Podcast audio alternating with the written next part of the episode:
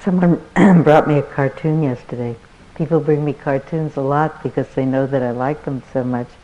And I uh, particularly like uh, cartoons of uh, gurus sitting in a cave on a mountaintop and some spiritual aspirant having just climbed up there to usually say what's the meaning of life. Or, so this is a uh, mountaintop and uh, two climbers who have just arrived at this top and uh, you see that they're standing at the very top. I'm sure you can't see it from, but anyway, they're standing at the very top and uh, looking out over this incredible vista of uh, uh, high mountain peaks and the sun rising in the distance. And one of them is, but no guru. And uh, one is saying to the other, "It's nice, but it's not quite what I was looking for."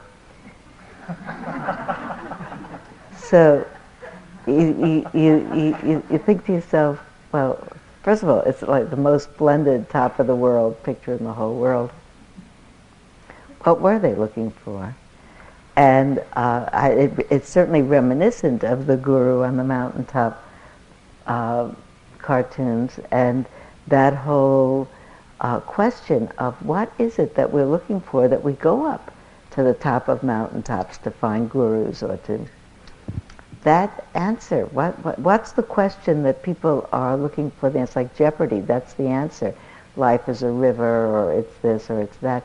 What's the question? And sometimes I think the question is really simple if we set it in uh, regular terms, like real speak.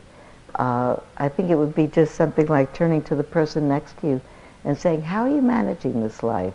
I have a, a I've been having this fantasy that I would put that out as a new worldwide communication, acceptable communication. If you find yourself on a plane or a train or a bus or a line in a supermarket, any place where you're going to be next to the person next to you for a minute or two at least, you could turn. All of a sudden, you could say, "Excuse me, how are you managing to do your life?" Because everybody has trouble doing it but everybody who's next to you in a train or a plane or in the supermarket has done it up to then. They're still there. and they might have an answer.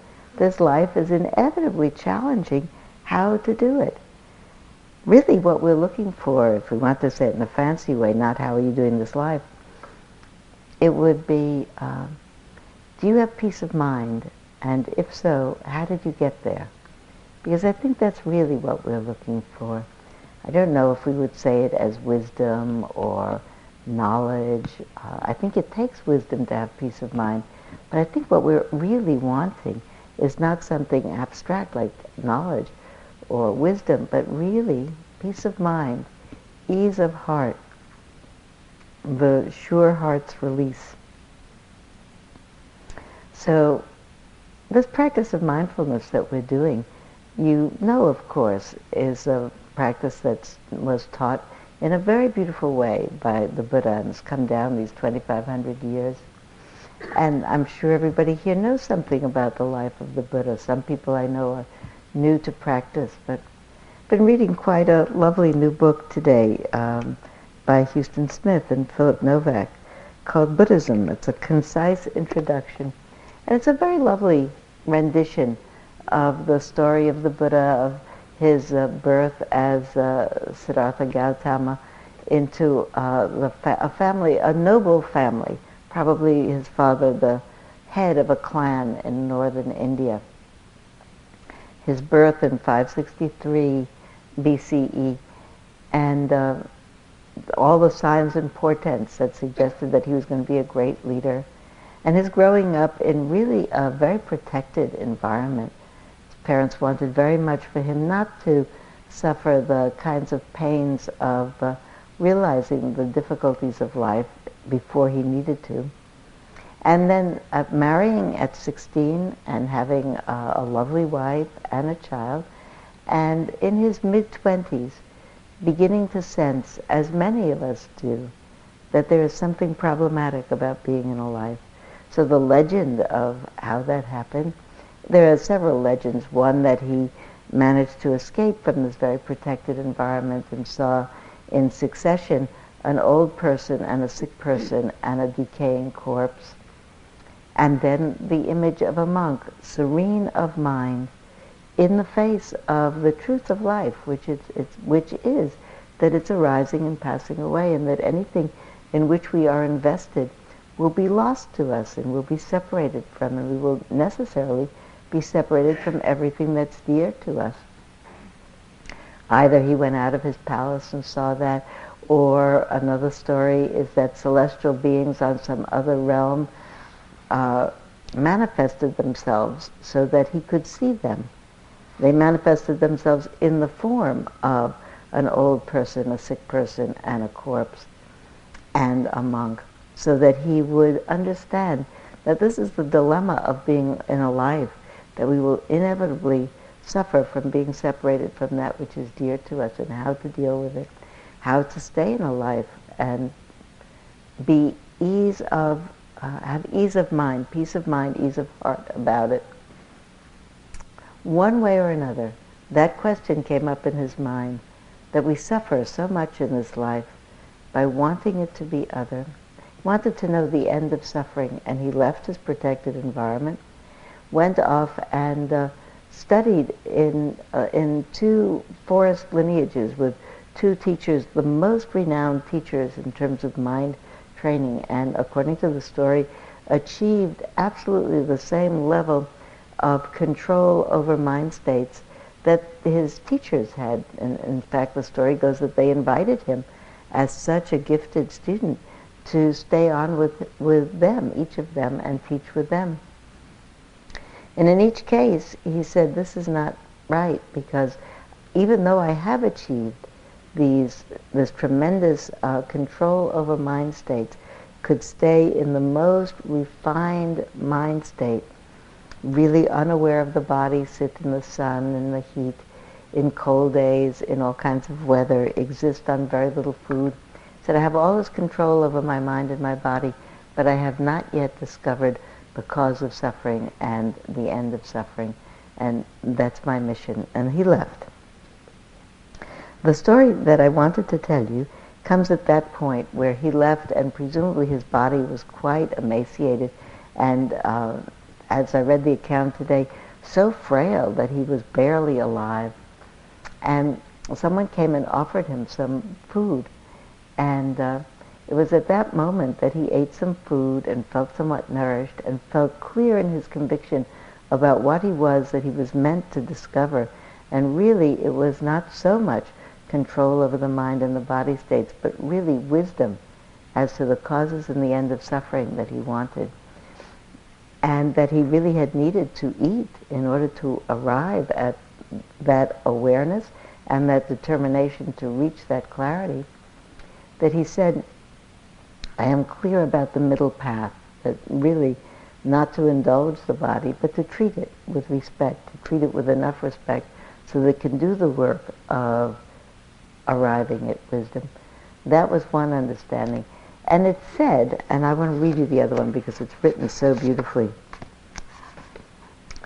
that that same experience of being brought back from apparently a nearly moribund state that led him to understand about the middle path, that experience also took his memory back to a day in his youth when, having wandered deep into the countryside, he sat down, quiet and alone, beneath an apple tree. The exertions of a farmer plowing a distant field bespoke the eternity of labor necessary to wrest sustenance from the earth. The sun's slow, ceaseless passage across the sky betokened the countless creatures in the air, on the earth, under the ground, that would soon perish. As he reflected steadily on life's impermanence, his mind opened onto a new state of lucid equanimity. It was now calm and pliable, and the clarity of its seeing was marred by neither elation nor sorrow. It was his first deep meditation, not an otherworldly trance, but a clear and steady seeing of the way things are. And more, it was accomplished in the normal conditions of life without needing to subject the body to any kind of privation. I love that, that his mind in a place of ease, really looking out on a normal scene, understood deeply that this is the way the world is, that endlessly, sunrise, sunset, season, season, decade, decade,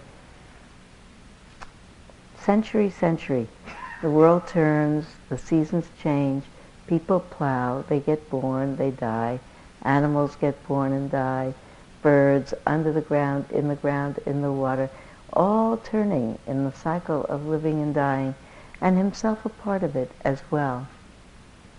I think that it's, for me at least, so evocative of that moment of realization that one's own life, this body, is part of that arising and passing away cycle of form into emptiness and form again.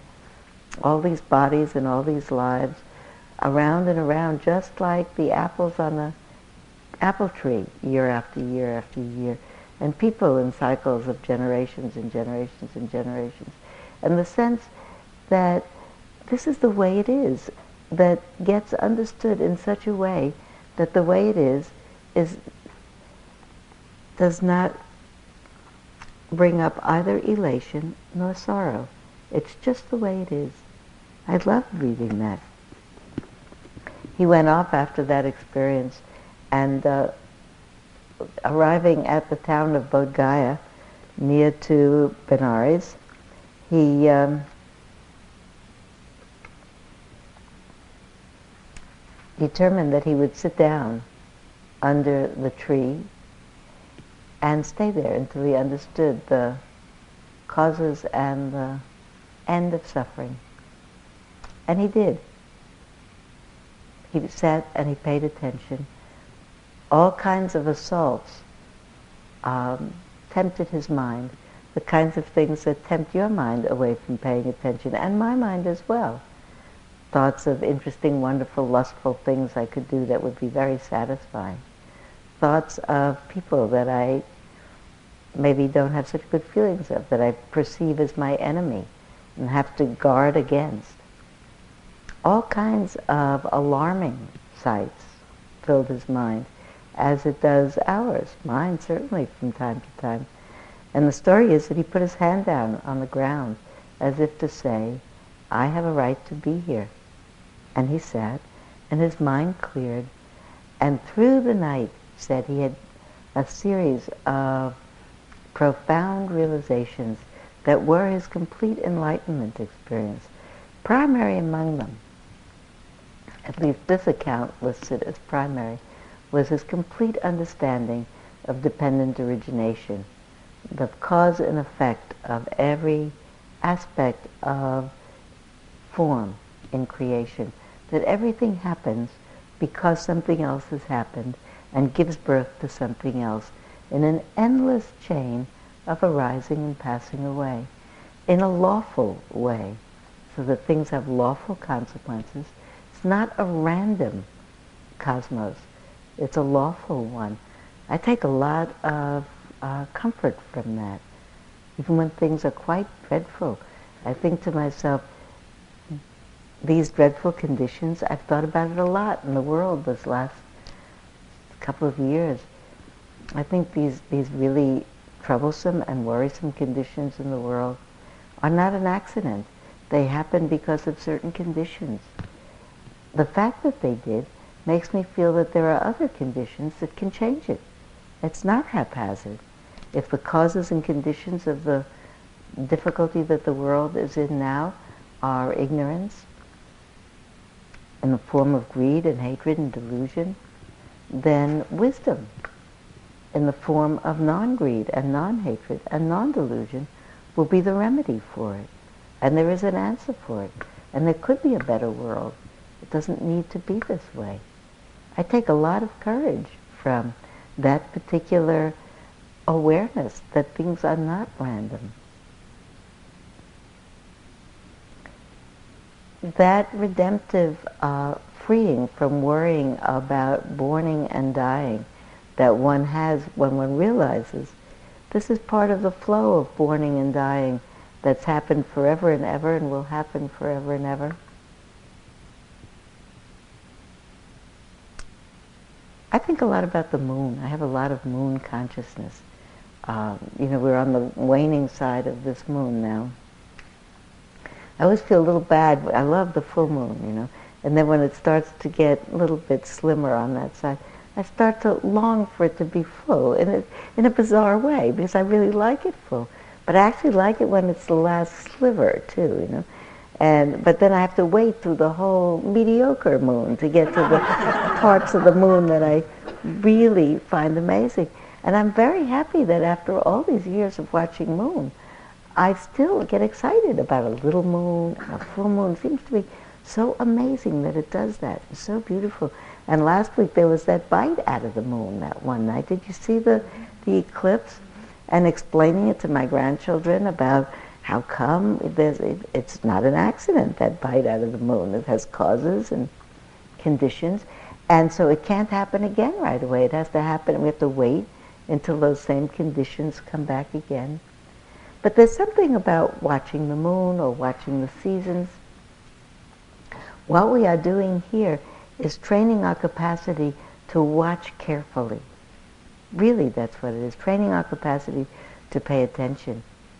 I really wanted to talk about this today because sometimes on the first day of a retreat, when there's lots of talk about the instructions for the technical doing of this practice of mindfulness, it sounds like what we're trying to do is become very good at attending to the breath. And really we are, but in the service of becoming very good at attending to, at paying attention. Because really what we want to do is to be able to enter into those moments of seeing quite profoundly, as the Buddha did, that everything is quite impermanent, arising and passing away, being brought into form according to conditions and disappearing also according to conditions, and that suffering is present when there's any amount of clinging in the mind to having anything other than the way it is right now. That, uh, uh, imagine when I think to myself, this is really silly to be longing for the moon to be full. I mean, all the longing in the world, the moon will not be full until it's full again. But there's the yearning, because it was lovely when it was full. There's something very dear about the fact, I think, that we keep on yearning for a full moon when it can't be, or autumn leaves when they've fallen. Um, I actually find that one of the very poignant things about the human heart, that even with a certain amount of wisdom about it, can't be that way. We keep on longing. I think that's so dear of us to do that. Mean, it has something to do with our um, affinity for things beautiful and wondrous.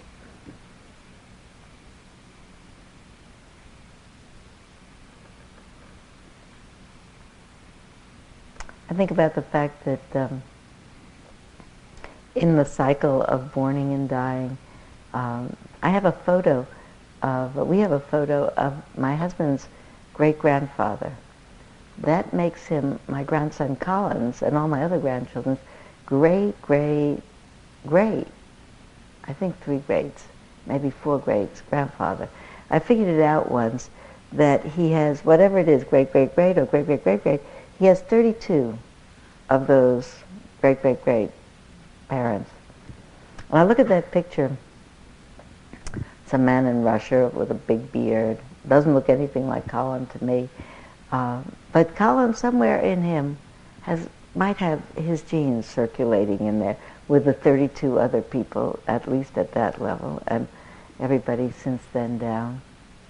And I think to myself, it's so odd how we recreate it's odd and wondrous how we recreate like cherry trees and like apple trees, new generations carrying genes, carrying who knows how what other packages our karma comes in.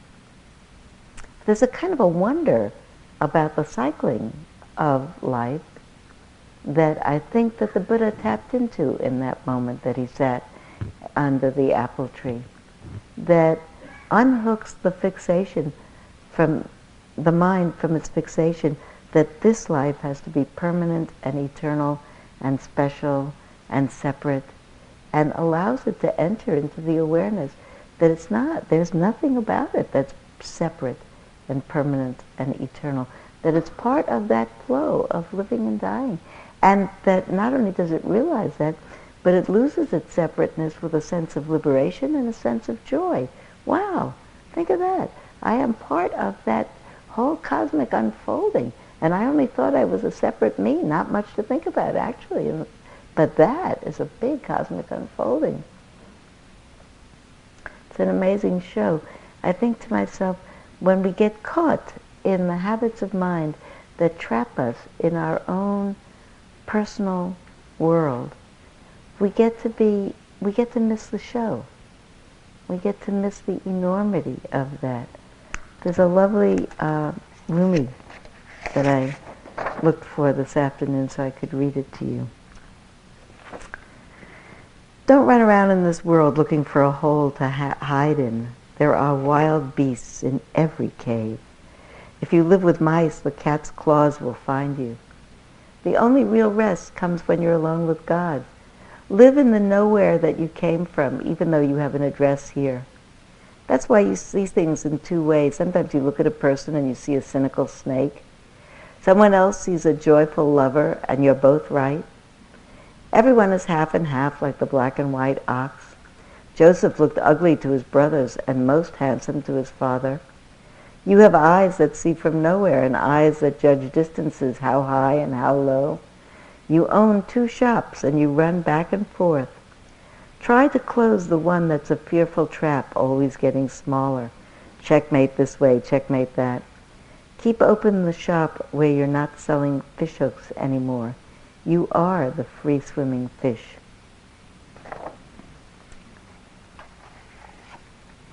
That's really what we are trying to do here.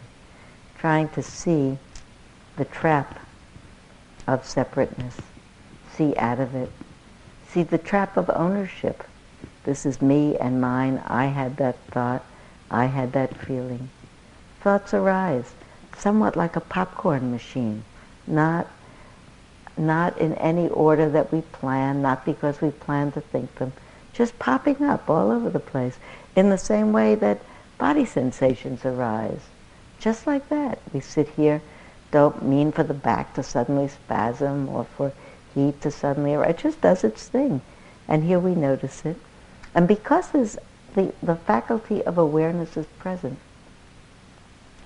we tend to make the uh, era of vision, of thinking, that since the sight arose, there was someone who saw it, and a sound happened, that there was someone who heard it, or a thought arose, and there was someone who thought it. And what if sensations arise, thoughts arise, they don't belong to anybody. They certainly come along with this body that appeared in time and space as the result of conditions lawful will disappear from time and space at another time. But suppose there's no one here in any of us. We become the free swimming fish. We take good care of it, we care about it, we care about other formations and bodies. We even talk about them as you and I, but we live in a more light way with each other. That's what I want to do. The Buddha, when he had his understanding, went around and told lots of people what he understood, and lots of people got it. I love those stories. it says, and he taught to this and that many people, 100 people, 500 people, and masses of people spontaneously got enlightened. The end of those uh, stories will, will say something like, and um, in the eyes of a hundred people, behind the eyes of a hundred people arose a, spot, a spotless, spotless, immaculate vision of Dhamma, and their hearts, through not clinging, were liberated from taints.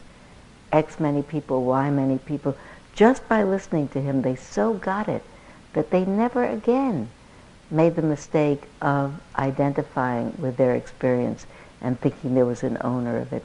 They never again forgot that everything is impermanent and passing away. They never again forgot that any kind of clinging in the mind, any kind of need, personal, incessant clinging, craving to have it some way that it isn't, is suffering.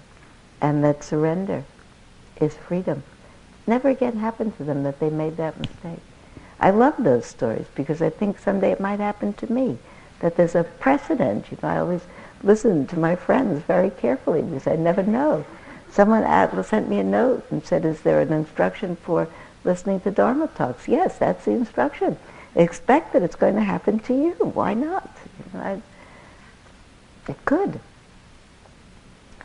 And I have this, uh, I have a fantasy that uh, the Buddha, after teaching all here and there and there and here, many, many people waking up, lots of people apparently didn't get it right away. And although most of the story, most of the text of the Pali Canon are not instructions, they're just stories. He went here, he went there, he said this, he said that. There are two teaching sermons. One of them is the instructions for mindfulness and the other are the instructions for metta. And my fantasy about the mindfulness sermon is completely midrash. I don't know that this is true. I made it up. That he thought to himself, a lot of people aren't getting it. So I think I have to break it down a little bit more carefully and prepare it for the people who, so that the people who don't see it right away, just by paying attention, will pay attention in smaller increments. So I will tell people, rather than say, just pay attention, it's clear. Watch the moon. Life comes and goes. That's the way it is. Okay, we're going to break it down. We're going to say, watch the body. You'll see how sensations arise and pass away. Breath arises and passes away. We'll feel everything about the body and we'll know that there's nothing about it that doesn't arise and pass away. Sleepiness arises and passes away. Hunger arises and passes away. Paying attention to what's happening in order to see that what's true about what's happening is it's all arising and passing away, arising and passing away. It's not important to chronicle how many times a day you are hungry, or how many times this, or how many times that, or how many good moods, or how many depressed moods, or how many squiggles of twitches in the shoulders, but that things happened and then they didn't happen. Really, we're looking to see, looking at what's happening to see what's true about what's happening. Because everything that's true about, what's true about what happens is it all passes away. It's all conditioned and interdependent. And suffering is always the result of clinging. That's what's true. And it's clear, to, it's possible to see that in a macro way in the world. The Buddha saw it as he sat under the field and heard the farmer plowing. We can watch it in the moon. We can see it in the days go by. Can see it in a micro way inside our awareness as we sit here, as we walk, as we meet every moment with balanced attention, recognizing it clearly for what it is. The word for mindfulness in, uh, well, we call this practice vipassana practice. The translation of the word vipassana, the Pali word vipassana, is seeing clearly. Um, I, like, I actually think of it, uh, uh, not so much as seeing clearly. Seeing clearly is fine. Seeing profoundly what's true. You look at the moon, you see that's the moon. You look at the moon and you think that's the moon on its way to disappearing. That's really, if you looked at the moon and looked at it today, looked at it tomorrow and looked at it tomorrow, it's a demonstration of disappearing. I could have the same demonstration of arising and passing away with every breath. It arises and passes away. Every thought arises and passes away. If I had any illusion about my thoughts being substantial, or it's surely happened to you that uh, you're in, that the, the mind fills with thoughts, some very complicated thoughts that are really elaborate. They're going on and on, and then something happens. The person next to you coughs loud, and you really and you get startled by it. So you're startled out of the thought fugue, and maybe you think a few uh, auxiliary thoughts like, whoa, I could catch a cold here. And that, that person, I hope they covered their mouth while they coughed. And I wonder if I caught a cold, it would really wreck up my retreat. Okay, now, What was the thought I had? And it's all gone. the whole elaborate thought that filled up the whole mind because it was a bubble and it, it, it just goes away. So the, the emptiness of things is visible in every aspect of our experience. So here was the Buddha's teaching on mindfulness. He said, if you don't get it immediately, this is my take. He didn't say, this is my. Not getting it immediately, let's look a little more closely. Let's look in the body. Look at the body. Let's look at the um, quality of every moment of experience. Every moment of experience arises with a certain feeling tone about it. it ha- it's either pleasant or unpleasant or neutral. Think about it, isn't that true? That something happens and it, it, we don't actually register it when it's not strongly pleasant or strongly unpleasant. It's okay, this okay, this okay. Ah, I don't like this. Or, oh, I do like this.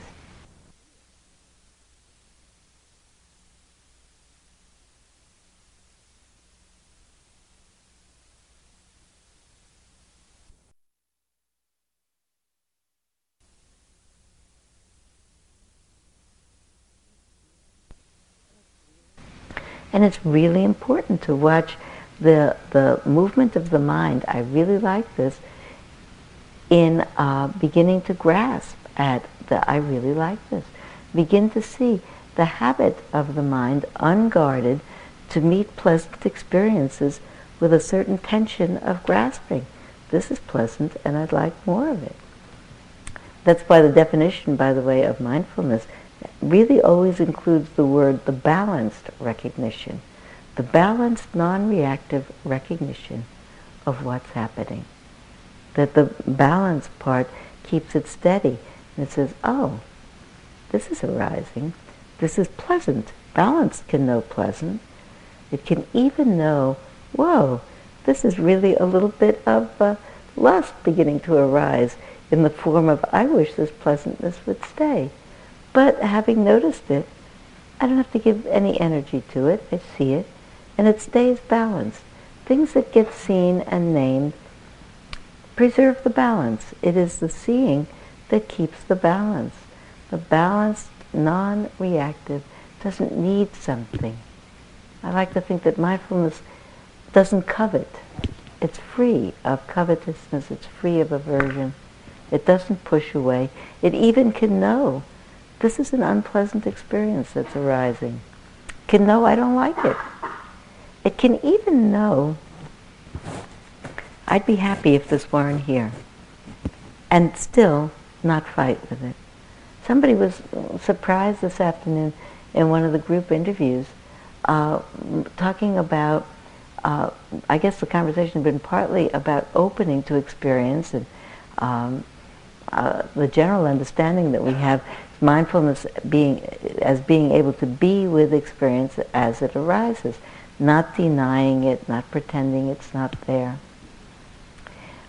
I think that that, that includes being able to know how you feel about it.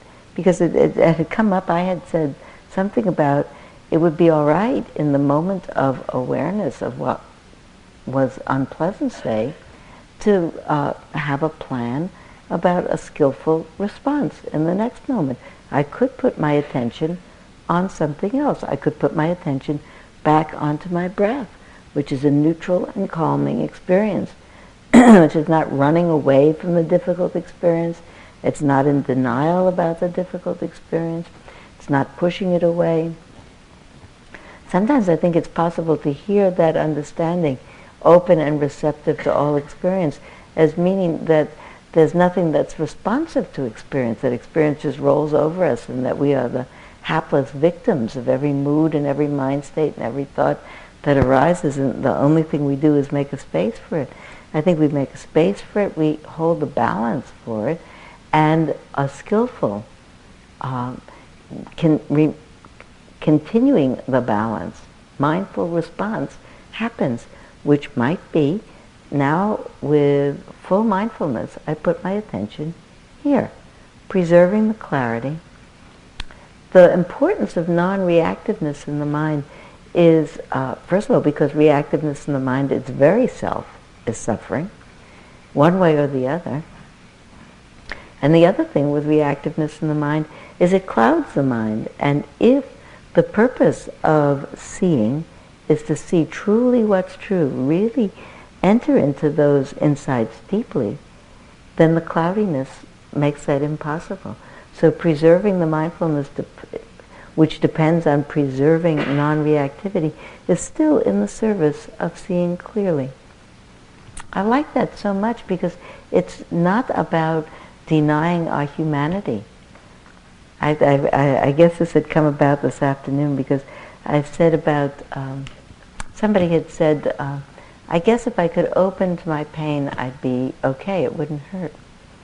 And I said, you know, it's very hard to open to pain. I can remember um, any number of times when I was struggling with a mind state or a body state, really tied in a knot about it and a lot of pain. And I, at least I remember the first time I, I said to myself, you know, I'm struggling with this. If I could stop struggling, I'd be free. Who knows, maybe it would even go away. So I said to myself in my mind and in, inside, but in a loud way, I am open to this pain. And I heard a voice in my own mind, my own voice, of course, another aspect of it, said, who are you kidding? because the truth is, it's completely counterintuitive to, to open yourself to pain. The truth is that we don't give up being human beings just because we get to be attentive. I mean, the, the natural inclination of the human heart is to respond to pain, including our own. So I am not open to, yeah, I, I'll have to be open to it because what's my choice? But that does not preclude hoping that it will end even sooner and really spurring my, me on to carefully and mindfully preserving the balance, think of something skillful to do in the next moment. In the service of my own pain, on behalf of all beings, I now bring my attention back to my breath, and the next breath, and the next breath, which will probably calm my mind, allow me to hold this pain more comfortably. Actually, as the body and the mind calm down, the pain threshold goes up, actually. Pain threshold in the mind and the body. Body seems to get looser, and the mind seems to get more spacious, and everything seems to fit.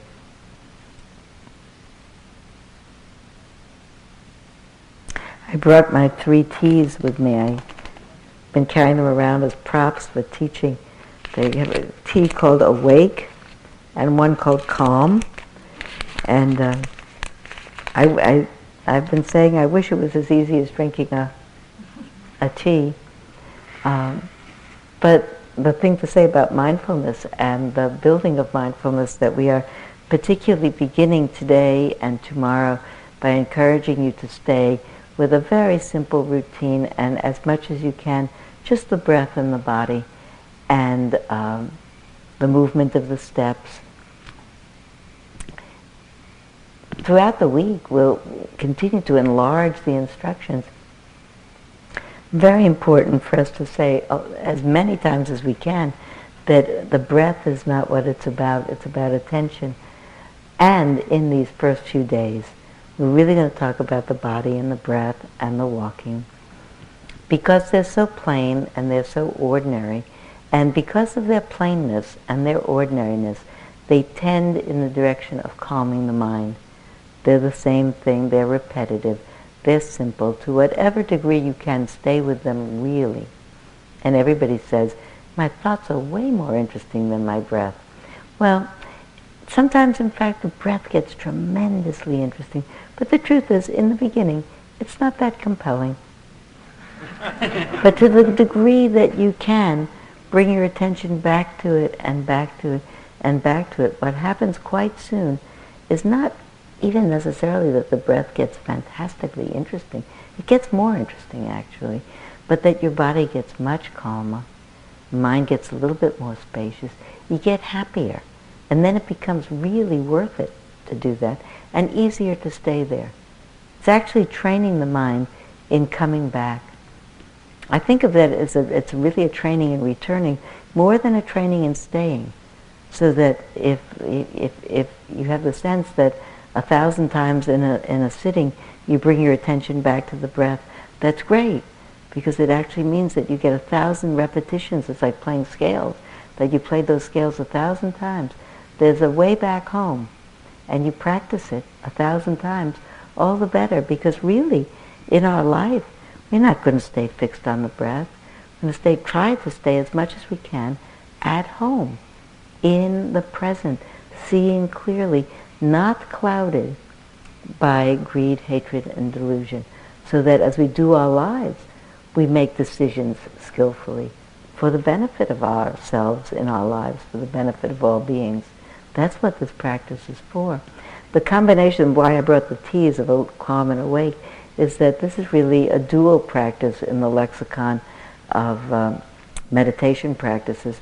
It builds on concentration for the first couple of days with a very simple focus and then brings in all the other aspects of awareness, really the, the, the quality of the moment, pleasant, unpleasant, neutral, the changing display uh, of arising and passing away of different states of mind, different moods, different emotional states, the coming and going of thoughts, and in fact the coming and going of insights and whole gestalts and understandings. So really the realm of the domain of mindfulness is the whole of physical mental experience. And we start with this teeny piece of it in order to cultivate the steadiness that's required to support that whole, the clarity in the whole of it. Really to think of support, building that non-reactivity, because that's what that calm will principally do. There are practices, by the way, that are really just awareness practices, where the intention is just wake up. I love it that this practice builds this foundation of uh, steadiness, kind of tranquility, calm, firm foundation, so that from that place of a, a, a built sense of steadiness, we're able to really look around and see what's out there and really be present to whatever arrives in the mind in form of memories or um, stories of our current lives, which recycle all the time. It's really uh, uh, always, uh, it's always something to teach this in the form that we do, because we be we sometimes talk on the first day as if there's nothing but breath and body, and then a couple of days from now we'll say, now we'll pay attention to the sensations in the body, pains and aches. Everybody paid attention to them already. They already arose. And on the fourth or the fifth day, when we begin to talk about thoughts, it's not as if anybody hasn't had a thought. And all this time that I mean, thinking has been happening, and everybody's been paying attention to them. But we really teach it in this way, partly because we were taught this way, partly for me, I do it because I think it builds such a good foundation of steadiness and really supports the mind in its ability to hold everything else as it begins to be included in the domain of mindfulness.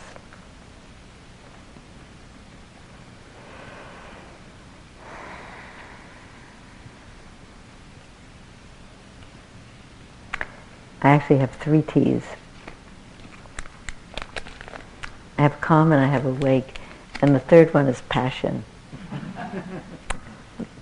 because there's a there's a way of um, sometimes understanding non-reactivity as uh, without passion. And I think so much about uh, the passionate wish that we all have to be free, to really experience peace of mind the passionate wish that we have uh, to end the suffering in the world. For sure, the gratuitous functioning, uh, suffering, the gratuitous suffering that people do and wreak on each other, all because of greed and hatred and delusion. I think we feel a tremendous passion for that. It's not all the same. I think that's really what really is our own good heart, I think, that motivates our determination and practice. I know sometimes we talk about practicing on behalf of all beings, and I think it's not, at least for myself, I came to practice because I was uncomfortable, and I really wasn't thinking about all beings. And I think it's true that I, I remain my primary interest. I care enormously about the people I love, I think we, each of us, feel the world through our own being. And we want so much to be peaceful. And watch as I become more clear about suffering and the endless ways in which the mind contrives to catch me in knots. There's no end, I think, to seeing through some habit of the mind, actually maybe having it loosen a little bit, just to discover another habit of mind that does that same thing. There's a way in which sometimes I think, oh dear, uh, one thinks of a spiritual search or a spiritual journey as having an end. And the Buddha's presumably had an end. Uh, he woke up, he said, the house builder, that, that meaning the, the, the, whatever it is that builds the sense of an ego in us. The ridgepole is broken declaring his never again falling into the sense, uh, the sense of a specious self that creates distance, makes separation, creates fear, leads to suffering. He was completely free. I think of this as a lifelong project for me, but I feel quite passionate about doing it. And in fact, it's the very seeing of how suffering is really the fabric of experience that actually fires up my passion because I know that my experience is just like everybody else's. We're so incredibly dear. We're all of us caught in knots all the time, dealing with all kinds of distress all the time, and we all of us get up in the morning and mostly behave kindly. It's incredibly heroic of us to be doing that. I think it's that kind of understanding that really keeps us all doing this on behalf of each other. It's not because we heard it and it sounded noble. It's because we feel it in ourselves. I think we end up very much wanting to be part of the ongoing, miraculous unfolding on behalf of each other. I'm going to read, to, to finish, I'll uh, read you a, a Rumi that I just found this week.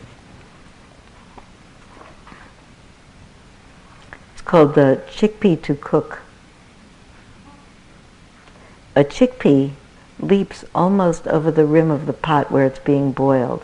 Why are you doing this to me? The cook knocks him down with a label. Don't you try to jump out. You think I'm torturing you. I'm giving you flavor so that you can mix with spices and rice and be a lovely vitality of a human being. Remember when you drank rain in the garden? That was for this.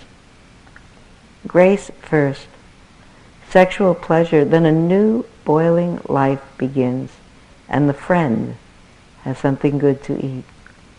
Eventually the chickpea will say to the cook, boil me some more hit me with a skimming spoon. I can't do this by myself. I'm like an elephant that dreams of gardens back in Hindustan and doesn't pay attention to his driver. You're my cook, my driver, my way into existence. I love your cooking. And the cook says, I was once like you, fresh from the ground. Then I boiled in time, I boiled in the body, two fierce boilings. My animal soul grew powerful.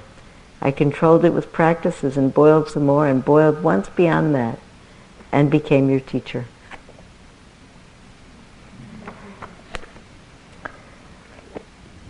I look out often at groups of people sitting, and I've, I've imagined this for years, that we each of us are like a great cooking pot, and we sit there and everybody sits quietly. It's like 80 cooking pots on a stove boiling away everybody's cooking their own soup in exactly their unique way with their own flavor. I imagine the lids bubbling. Everybody is in the whole world. Let's sit for a minute.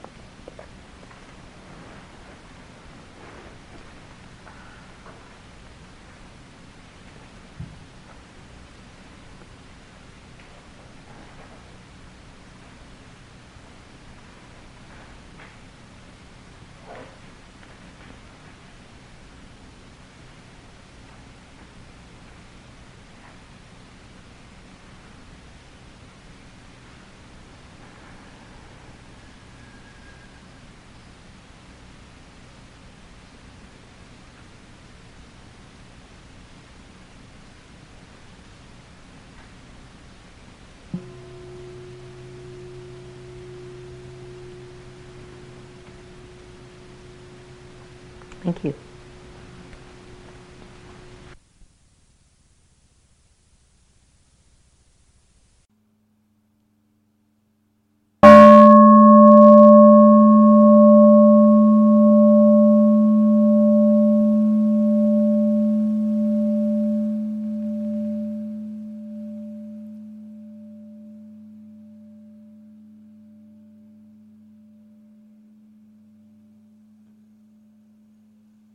This talk was given by Sylvia Boorstein at Spirit Rock on May 19, 2003.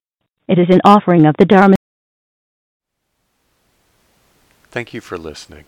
To learn how you can support the teachers and Dharma Seed, please visit dharmaseed.org slash donate.